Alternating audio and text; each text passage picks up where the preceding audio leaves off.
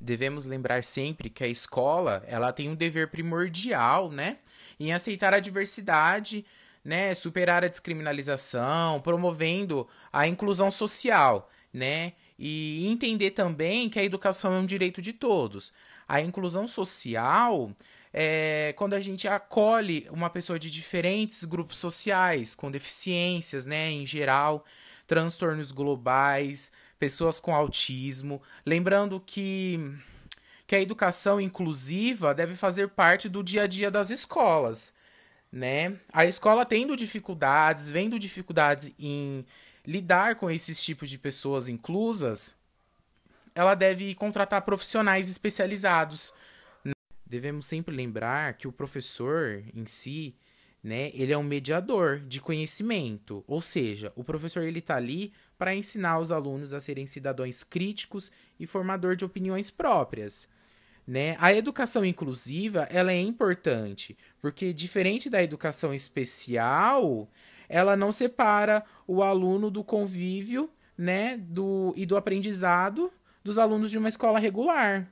As medidas socioeducativas, elas devem ser ditas sempre com clareza e mostrar que toda ação negativa, seja ela qual for, ela vai ter uma punição, né? Aí o aluno ele vai pensar muito bem, isso vai fazer ele raciocinar, né, se aquilo que ele vai fazer se realmente é certo, e se ele fazer, ele vai ter a punição cabível, né, independente da idade.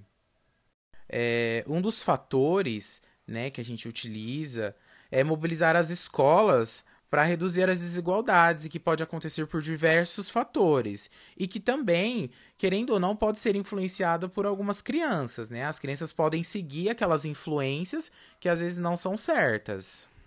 Um dos exemplos dessa descriminalização, desse preconceito, né? A gente pode dar para uma criança que ela tem dificuldades no aprendizado, né? E que automaticamente ela vira piada dentro da sala de aula por conta disso né? Ela tem uma dificuldade no aprendizado, então ela é taxada, né, como uma pessoa que, que não é inteligente, né? E a gente sempre precisa deixar claro para a criança que cada um tem o seu método de aprender, cada um tem o seu o seu ritmo de aprendizagem, né?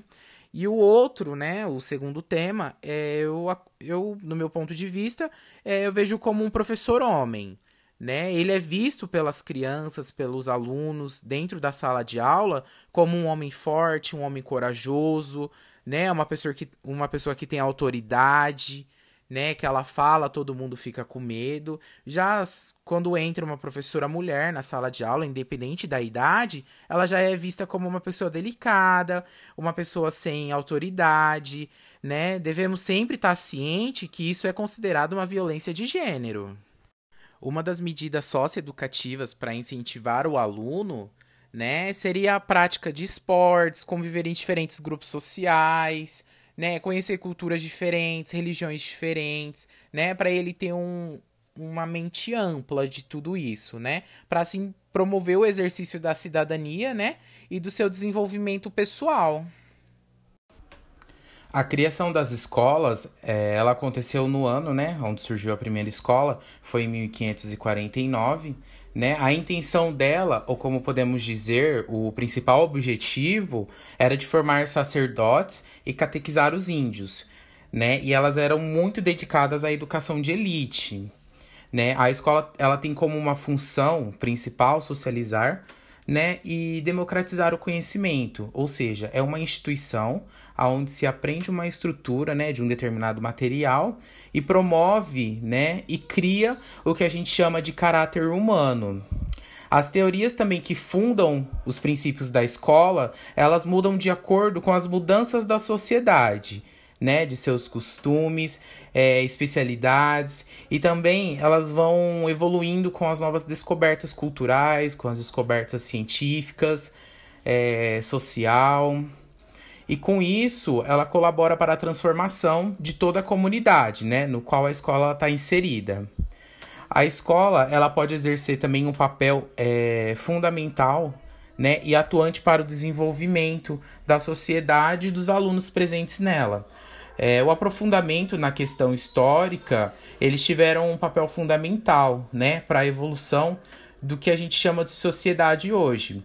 pois ela leva o aluno a compreender o processo evolutivo, né, de uma sociedade na qual ele está inserido. Né? Com isso, as atividades que envolvem e aprimoram o conhecimento histórico, né, no, nas quais é, se inserimos hoje. É, o currículo escolar ele é um documento de subjetividade, né? Ou seja, o currículo ele é um documento de identidade. A criança do nível fundamental ela pode sim realizar pesquisas escolares, né? Sem essa de que ela não pode por conta do, da idade dela, né? Isso ajuda ela a refletir, a despertar o que chamamos de habilidades escolares, né? E a escola, ela não pode e não deve focar apenas nas propostas básicas, que seriam o quê? O ler e escrever. Elas podem ensinar, né, incentivar é, os alunos, né, o respeito, a empatia com o próximo, né? Esses métodos, eles são conhecidos como atitudes não cognitivas, né, que é tudo aquilo que não é é de acordo com a base curricular, é de acordo com o que o aluno pode aprender fora de casa e dentro da escola, né? Essa parte de, de aprender, de respeito, empatia, ele não é obrigação da escola, mas a escola como base de ensino, ela pode sim é, auxiliar o aluno, né? A ele a não praticar as atitudes, né, que a gente vê muito hoje fora das escolas né, a diversidade, compreender a diversidade, né, as orientações sexuais, a escola ela tem um papel principal, se caso ela resolver ajudar, tiver de acordo com a base do seu currículo.